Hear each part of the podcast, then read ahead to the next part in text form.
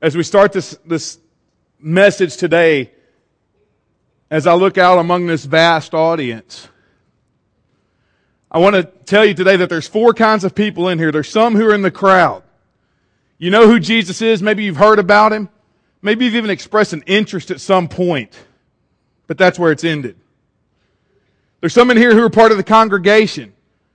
You're fairly regular in church attendance. You may even bounce back from one church to another. And that's about the, the, the, the state of your commitment. There's another one, another group that's the church. These are regular attenders. You, may, you maybe you come to church on Sunday morning and Sunday night, but that's it. And then there's the group that I believe God is calling all of us as born again believers in Him to be, and that's the core. These are the dangerous disciples. These are the 20% of the people that do the 80% of the work. And I want you to know something, folks, that God does not call us. When He calls us to follow Him, He does not call us to ride the bench. He calls us to get in the game and do it. And sometimes it's going to be bloody, sometimes it's going to be ugly, sometimes it's going to be nasty and it's going to be hard, but if it wasn't, we wouldn't, we wouldn't need Jesus. And today I want you to open your Bibles to Luke chapter 14 verses 25 through 35. The, t- the title of today's message is Dangerous Difference Making Disciples. Try saying that 10 times real fast. Dangerous difference making disciples. People who make a difference in the world for Jesus and who are dangerous to the kingdom of hell. See, Satan and his demons know the name Jesus. But do they know your name? When you get up in the morning is Satan in hell with his demons trembling because of what you're going to do for the glory of God? Because of who you're going to talk to? Does the name First Baptist Church of Willis, Texas make him cringe? Because there's somebody else who's coming to faith in Christ, because there's somebody else who's going to be baptized, because there's somebody else who's going to surrender to ministry and go over to a deep, dark part of some remote country somewhere and share the message of Jesus Christ. The sad reality is that Christianity is losing by and large in America today because there's not enough of us making a difference. There's not enough of us who are being dangerous with our faith.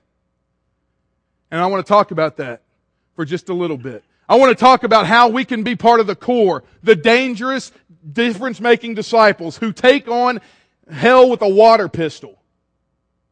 First thing is this. In order to do that, We've got to serve and love Jesus completely. In Luke chapter 14, verses 25 and 26, says this, Now great crowds were traveling with him. And so Jesus turned to him and said, If anyone comes to me and does not hate his own mother and father, his own wife and children, brothers and sisters, and even his own life, he cannot be my disciple. We're going to stop right there. Jesus a lot of times used um, different figures of speech to teach. Here he's using what's called hyperbole. It's an intended exaggeration. The word hate in Greek means to prefer above. That is not giving you children and you teenagers the right, the carte blanche to go in there and start hating your parents. That's not what Jesus is saying. What he's saying is this. Anything that we prefer or put above him makes us unworthy to be a disciple of his. We must serve him and love him supremely. Jesus doesn't want to be number one on your list. He wants to be your list. He doesn't want to be just something else that you fit around your schedule. He wants your schedule to fit around Him. And the problem in the world today is, and especially in American Christianity is, that we've got too many Christians trying to serve too many masters. And Jesus said it can't be done. He said you cannot serve more than one master. So let me ask you a question. When the push comes to shove, what master are you serving? What master are you serving? See, Jesus doesn't give you a job just for you to have money. Jesus doesn't put you on a team just for you to get a starting position. Jesus doesn't put you in a marriage just for you to have a companion. He does those things so you will bring him glory and honor in what he's given you to do.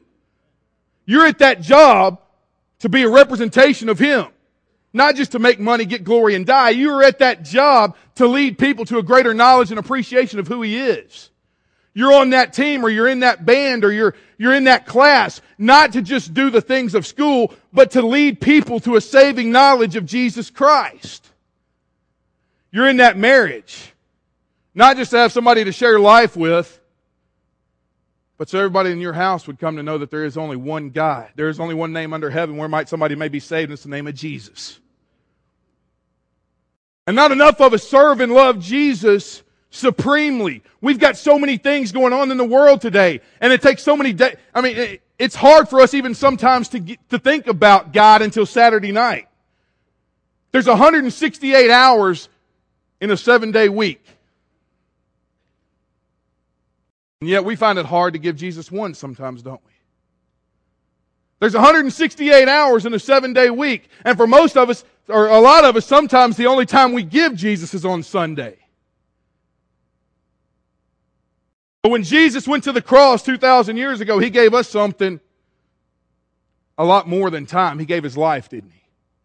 And when He calls you and I to follow Him, He calls us to give Him our lives, to say this, Jesus, may everything I do, may everything I say, may my marriage, my job, my, my school status, may everything be to your glory. Why? Because you are God. We've got to stop serving and loving other masters. Jesus said you can't do it. You'll love one and hate the other, or you'll hate one and love the other. In Acts chapter 4, verses 18 through 20, Peter, Jesus' best friend, but also the same guy who denied knowing him three times, and John are standing before some people that they, they've just uh, seen a, a, a man healed. And this is what they say. When they had summoned him, they commanded them not to speak or teach at all in the name of Jesus. But Peter and John answered and said to them, whether it's right in the sight of God to give heed to you rather than God, you be the judge. For we cannot stop speaking about what we have seen and heard. Those are dangerous disciples, man. Who say this, you know, we've seen men rise to de- rise from the dead. We've seen people's sight restored. We've seen lame men get up and walk. We've seen Jesus in his, in his glory resurrected from the dead. And we're not going to stop talking about it. We're not going to stop preaching about it. And it doesn't matter what you do to us. Can I tell you something? A lot of us are scared of what other people are going to do to us to make a stand for Jesus. Or what a lot of people are going to say about us to make a stand for Jesus. Your relationship with Jesus Christ is not about you and everybody else. It's about you and Him. Therefore, if there's anything between you and him, athletics, academics, family, sin of any nature that might be between him and you, then it's your job. It's not your pastor's job. It's not your Sunday school teacher's job. It's your job to get it right. And you will never be the dangerous disciple he's called you to be until you serve and love him supremely. Until he is the thing in your life. Not one of the things, not some of the things, till he is that thing. Your list. Till he's what puts you to, gets you up in the morning and puts you to bed at night. In countries like China, Africa, places like that where the Christian center of the world has, has moved to, there are people who are being martyred for their faith. Physically martyred. There's babies who are being ripped from their parents because their parents will not denounce their faith in Jesus. Yet daily in America, people go to their workplaces, people go to their schools, people go to their homes, and their lives, they might not denounce Jesus with their lips, but they do it with their lives. We're not dangerous disciples anymore. The second thing we must do, not just should we serve and love Jesus supremely, but we should see ourselves and live our lives as dead people. Look at verse 27. Whoever does not bear his own cross and come after me cannot be my disciple. We don't know what, we don't understand what the cross means anymore. For some of us, it's just another piece of jewelry. I would venture to say that in a lot of churches today in America, we've lost the horror and the power of the cross. We don't understand that when somebody was seen in Jesus' time carrying their cross, everybody knew that they were about to die. Everybody knew it. Anybody who's ever been around law enforcement knows that when a prisoner is headed to the electric chair to lethal injection, a lot of times there's a saying going on. Dead man walking. And that's what you and I, as followers of Jesus, are to be dead people walking. Jesus said, uh, Paul said it this way, I am crucified with Christ in Galatians 2.20. I no longer live, but Christ lives within me. The life I live, I live by faith in the one who gave himself for me. See, we're supposed to live as if this world has nothing to offer us. Carrying our cross, dying to ourselves means this, that we subject ourselves to the Lordship of Christ on a daily basis. There's not enough Christians in churches today that are dying. We've got our own agendas. We know how things ought to happen. We've got our own way of doing things, and we're content with living a mediocre, powerless life because we're not willing to die. Can I tell you something? You'll never know how to live until you're, until you're willing to die. Until you're willing to come to the cross of Jesus and lay all that stuff down and say, Jesus, I'm dying to this. I'm dying to this. It's killing my marriage. I'm dying to this addiction with your strength and your power because it's ruining my life. Jesus, I'm laying my pride at the altar and I'm saying, take it because I can't handle it anymore. In Romans chapter 6 verse 11, it says these words. We are dead to sin, but alive to God in Christ Jesus. There's not enough Christians today who are dead to sin. More, more of us are living in sin.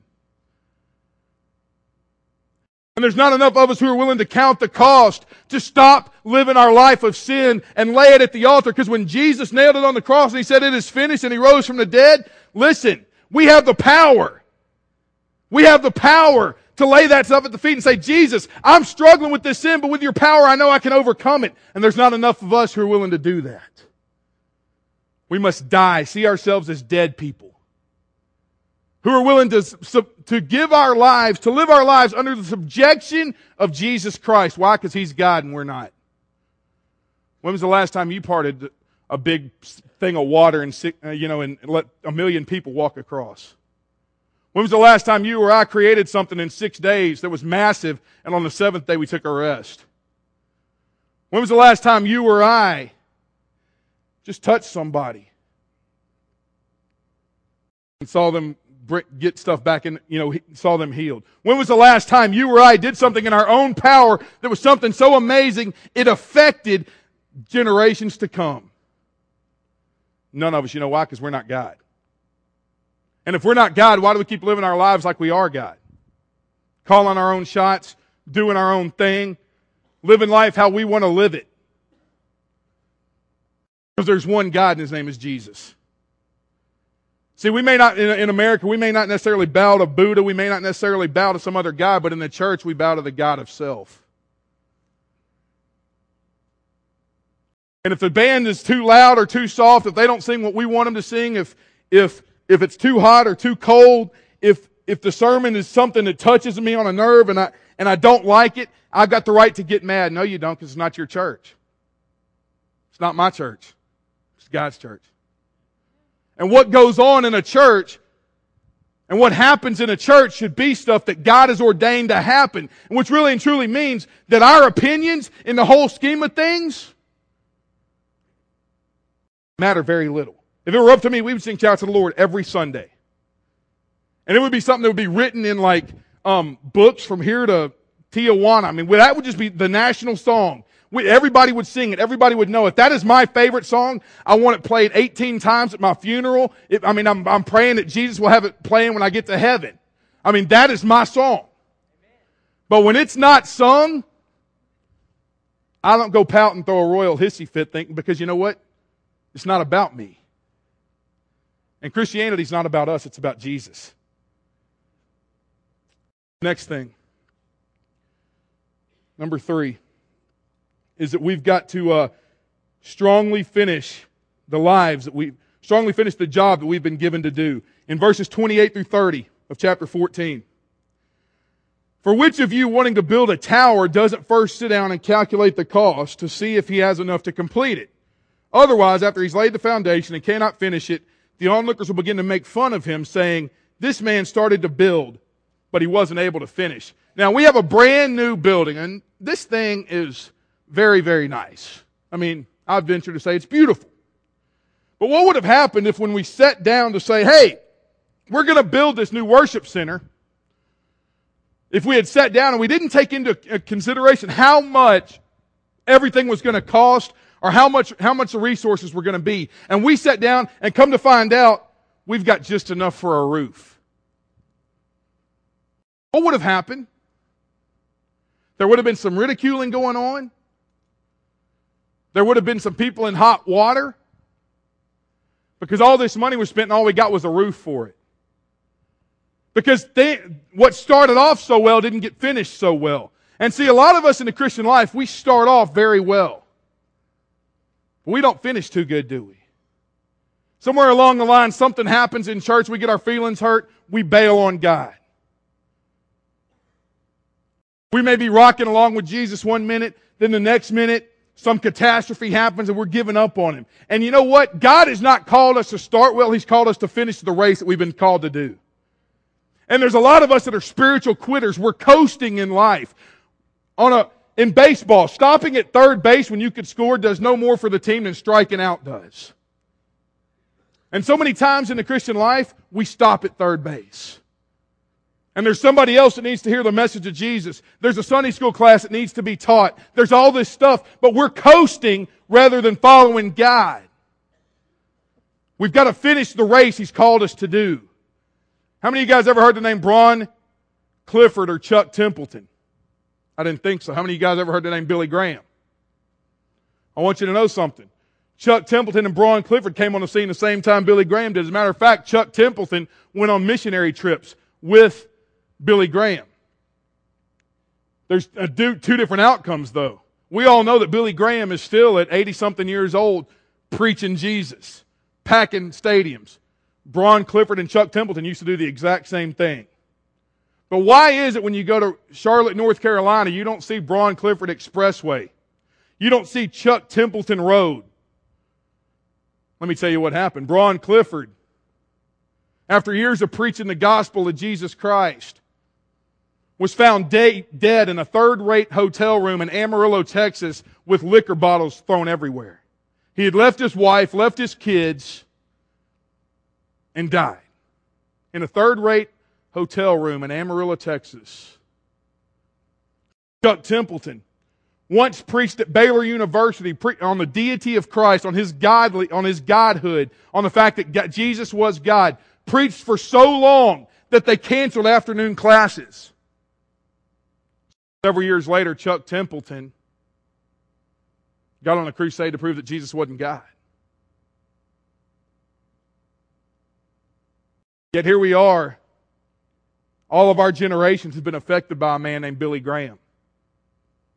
Because he is determined to live each day as it is, as it is, as it would be his last. He is determined to live each day to the fullest, not knowing when God's going to take him. And understand something. As long as you have breath in your body, and as long as God leaves us on earth, we have a job to do. And that's to go into all the world and make disciples. And if God hadn't taken to be with him in glory yet, then there's no spiritual retirement. He's not calling you to coast. He's calling you to come around that, that anchored lap of that long race and kick it into high gear because there's people that are dying and going to hell.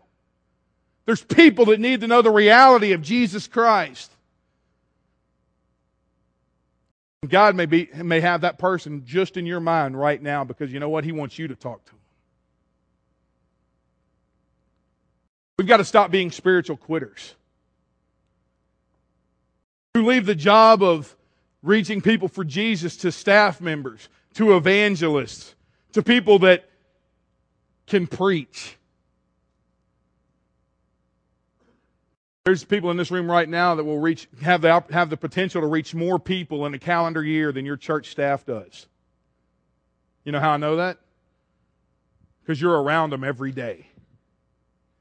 And God wants to use you because there's nothing greater than seeing somebody you talk to come to Christ.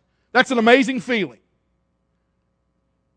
And it's even more amazing when you feel like, man, I had something to do with that. God is calling some of us today to finish strong. There's some of you in here who may be discouraged. You seem like you're, you're, you're living for God, you're talking about God, you're doing all the things you're supposed to do, and nothing's happening.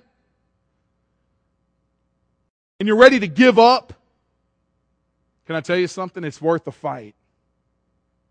It's worth the fight. It's worth the pain. It's worth the, the struggle.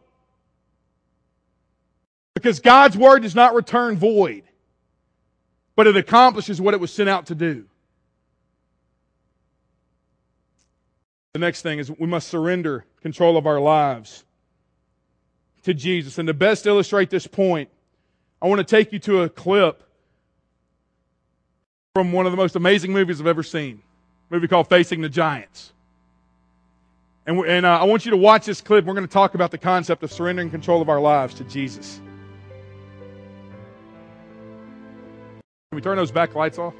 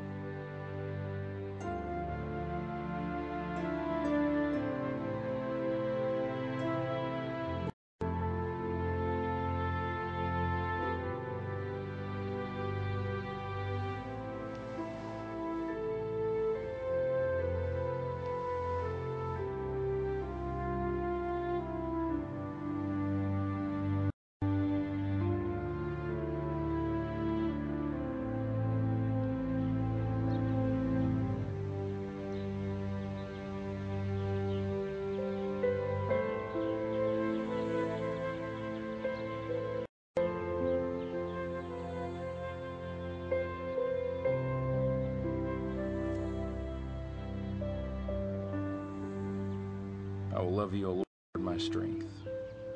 The Lord is my rock and my fortress, my deliverer, my God in whom I trust, my shield and the horn of my salvation, my stronghold. I will call upon the Lord who is worthy to be praised. So shall I be safe from my enemies. Lord Jesus, would you help me? I need you. Lord, I feel like there's giants of fear and failure just staring down at me, waiting to crush me. And I don't know how to beat them, Lord. I'm tired of being afraid. Lord, you want me to do something else, show me. You don't want me to have children, so be it. But you're my God. You're on the throne to have my hopes and my dreams. Or give me something. Show me something. In that clip, Grant Taylor is the coach of a Christ, of a football team who hasn't had a winning season in six years. And he stumbles across a meeting of dads of the football team who think there needs to be a change. And on top of him not winning, he finds out that he and his wife are unable to have children because of, of something in, in, in his system that does not allow that. And he's driven to his knees at a point where he says, God, I have nowhere else to turn. God, and I love what he said. He said, I will love you, O Lord, my God. And then he says, You are my guide. You are on the throne. He got to a point where he said, God, I give up and I acknowledge the fact that you're on the throne. In order for us to be dangerous, difference making disciples, you and I have to surrender control of our lives to Jesus. And, and, and Jesus in Luke 14 in verses 31 through 32 says these words Or what king going to war against another king will not first sit down and decide if he is able with 10,000 to oppose the one who comes against him with 20,000? If not, while the other is still far off, he sends a delegation and ask for terms of peace. In the same way, therefore, every one of you who does not say goodbye to all his possessions cannot be my disciple. Jesus is asking in that passage, he, he lays down the idea of two rival kings. When one king realized that they were not going to be able to beat the other king, their, their army was not as powerful as the other one, many times they would send a delegation out say we surrender. And the king that sent the delegation out would then many times be enslaved to the conquering king. In Christianity today, we have a conquering king, and his name is Jesus Christ. There's not enough of us who are surrendering to him, becoming his slave, saying, God, I don't necessarily understand what's going on. I don't like what's going on, but you are on the throne. You are God and I am not. You're not calling me to understand it. You're just calling me to trust you, and I do because you're God. And see, I believe one reason we don't surrender to Jesus anymore is because we don't understand how big and mighty and powerful He is. See, we have this concept of who Jesus is. He's got long flowing brown hair. He's always got a smile on his face. He gives us blessings like grandparents give toys to kids. He's just meek and mild mannered. Read the Bible and what it says about Jesus. We don't serve a sissified, pansified Jesus. We serve a God who is a powerhouse. A God who had every drop of blood spilled out of his body for you and for me. A God who had his body torn to ribbon and shred where you could see the muscles and the tendons and the arteries hanging out. That's the God that we serve. A God who could go 40 days in a wilderness without eating. Most of us can't go one TV show without something to eat. Me included. We serve a God who is amazingly powerful. And yet, so many times in the Christian life, we don't surrender to Him because we don't really believe how great is our God.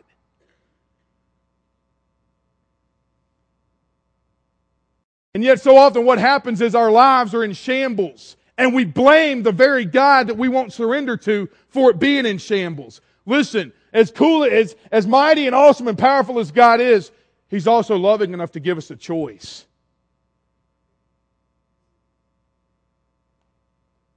And the choice has been going back all the way since Adam and Eve. They had a choice whether or not to eat of the fruit. And because of their choice, we're affected. And when you and I don't surrender to God, people in our lives are affected. When we choose to be the God of our own lives and live life how we want to and look at things on the internet like we shouldn't and, and gossip and do all the things that we think are okay for us to do because we want to, we don't want to listen to the, to the authority of God, then it affects more than just us. And I'd venture to say that there's a world that's lost and going to hell because American Christianity has taken the God away from Jesus and put it on themselves. It's time for us to surrender to Him as God, not as a God, not as a concept, but as God.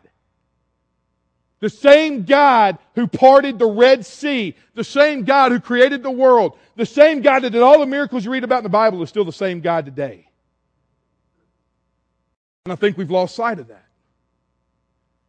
Because if we truly hadn't lost sight of it, then our worship services would be more a time of celebration than a funeral dirge. So many times we come to church with scowls on our faces, with the worries of the world, not intending to meet with the king, but intending to go dine with a pauper that we call Jesus. Man, maybe if we started seeing Jesus as God, maybe the attitude of our worship services would be so contagious it would spill out to others in Willis who want to, who don't have what we have. Maybe it'd be so contagious that the state of Texas would come under revival. Maybe it'd be so contagious that the United States would come under revival. So contagious that the Christian center of the world would move away from Asia, would move away from Africa, and would come back to America where it was started. If you and I will see God for who He is, and surrender. See, it happened in Isaiah, 500 years before the birth of Jesus. In Isaiah chapter 6,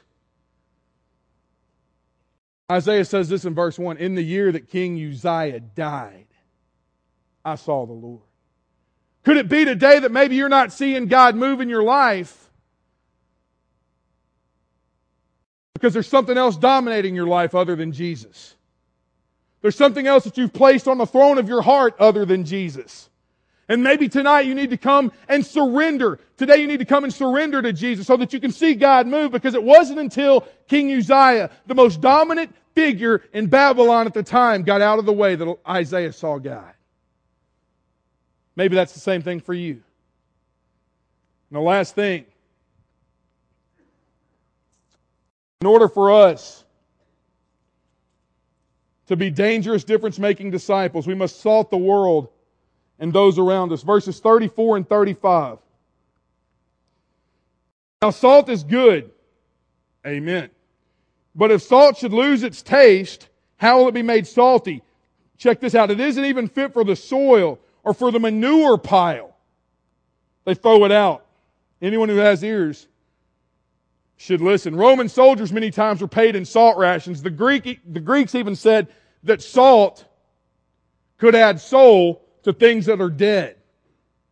And as I think about that, and I think about the concept of salt, and I think about how Jesus, in a couple of occasions in Scripture, calls us salt of the world. I want to ask you some questions. What does salt do? Well, one thing it does is it preserves. It preserves. It keeps things from going rotten. Maybe the problem in the world today is that Christians haven't been salty enough that the, and, and can I tell you something? The world's getting more and more worse. It's getting worse each and every day. You turn on the TV, you pick up the paper, you, you, you hear about all these things that are going on. Maybe it's because we haven't been preserving the truth of God's Word. Maybe it's because we haven't been the salt to a lost and dying world. And instead of it going good, it's gone bad. Another thing salt does is it's used as an antiseptic to clean things. Salt can clean things. Maybe God wants First Baptist Willis to be a cleaning agent for people who are dirty and sick. I want you to know something. The church is not a country club for the clean. It's a hospital for the sick. It's a place where people who are diseased and, and sick from sin can come and find hope and rest and peace and power in Jesus Christ. And maybe we're supposed to be that cleaning agent. Or maybe God's calling you to, to introduce somebody to the original dustbuster, Jesus Christ.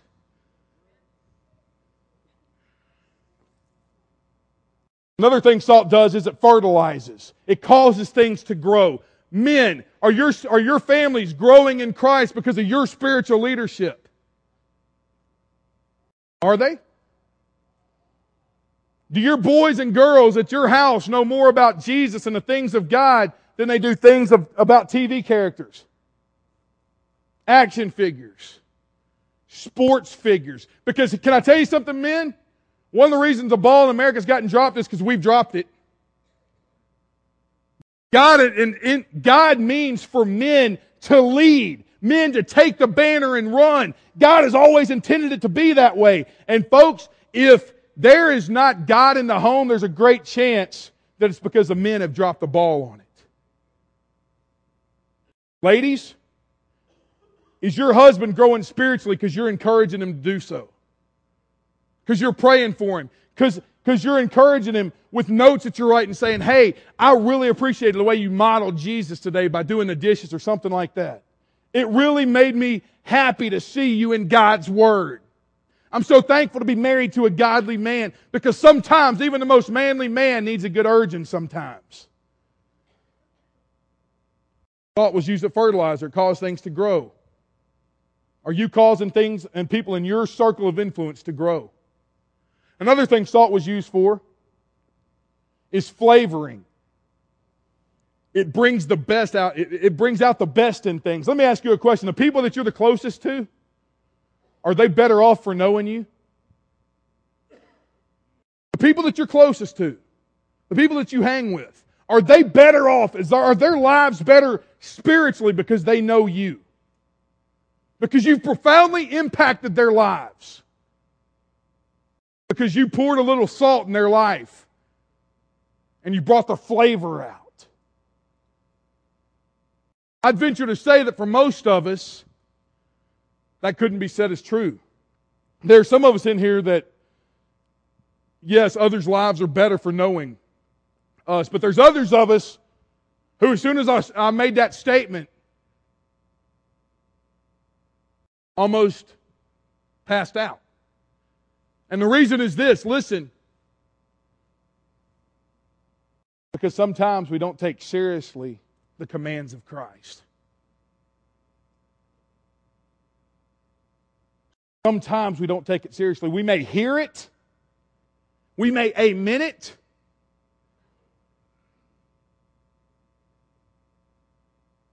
We, a lot of times, don't ever take it seriously enough to go outside the door with it.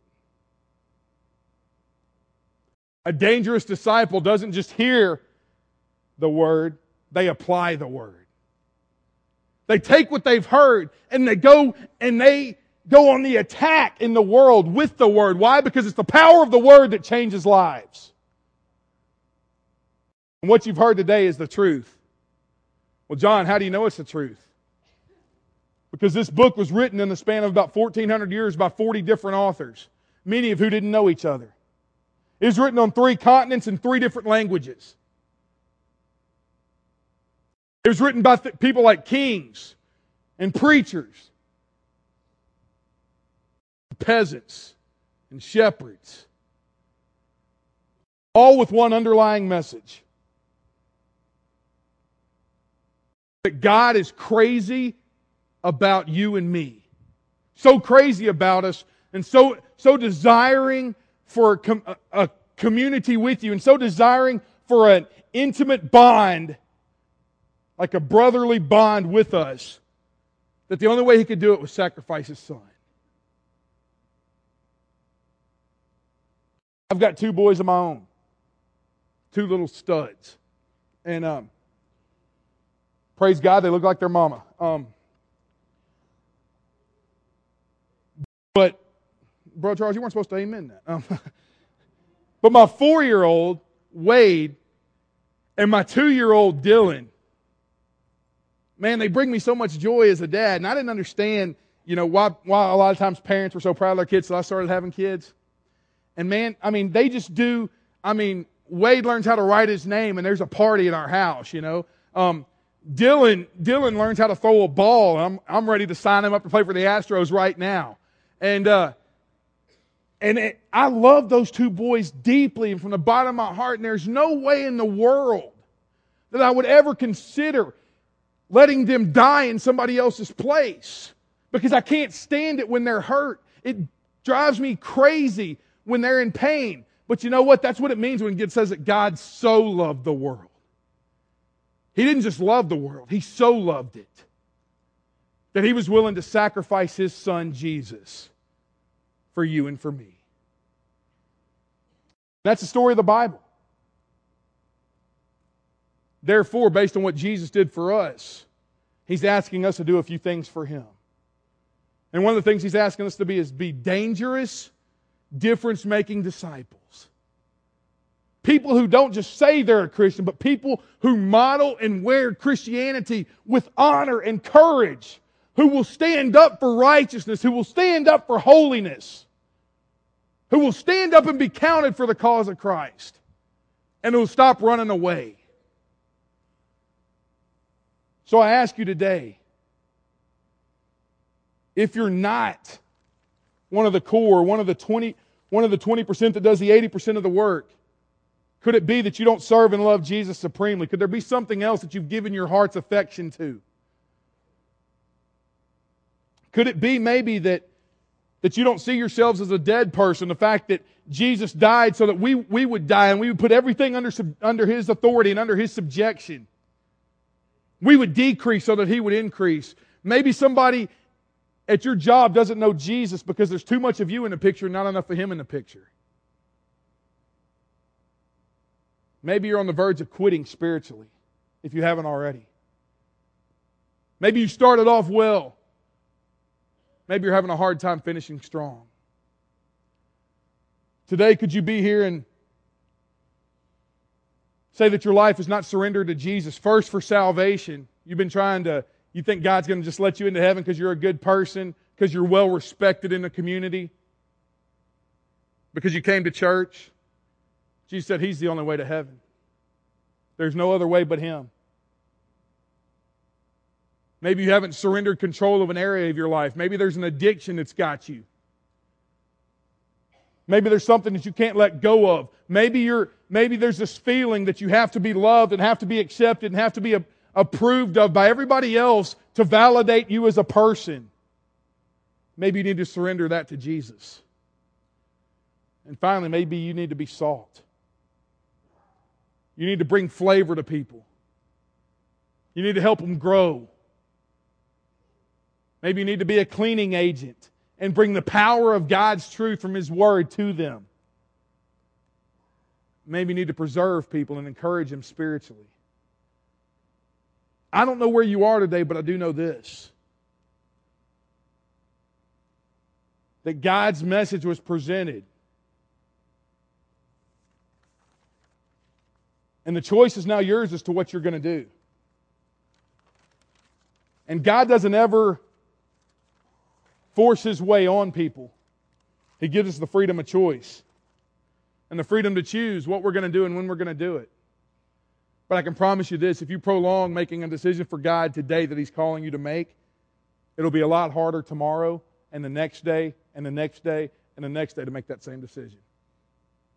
If God's calling you to respond to something, you respond today. Maybe you're hearing for the first time you realized that you would spend eternity in a place called hell because you do not, you and your sin is not forgiven by the blood of Jesus Christ. Yes, you're a good person. You're well respected in the community. You go to church. But you've never surrendered your life to Jesus totally and completely. The Bible says if your life was taken from you tonight, you would spend eternity in a real place called hell, completely separated from the presence of God. And hell is real. Don't let anybody tell you it's not. Maybe you're here today and you're a Christian. You know without a shadow of a doubt that if your life ended here on earth, you would go to be with Jesus in heaven. But you're not making a difference in the world. You're sure not making a dent in the kingdom of hell. And tonight, maybe God had, or today, maybe God had this message for you to challenge you to be dangerous to the kingdom of hell and to be a difference maker in the world. I don't know where you are, but I do know this that God wants to use you and He wants to move in your life. I'm going to pray, and as I pray, I'm going to invite the, the accompanists to their, to their position and the praise team to theirs. And uh, they're going to lead us in an invitation song, a song for you to respond to God however He, you, he sees fit. Whether it's at the altar, whether it's coming and making a public profession of your faith in Christ.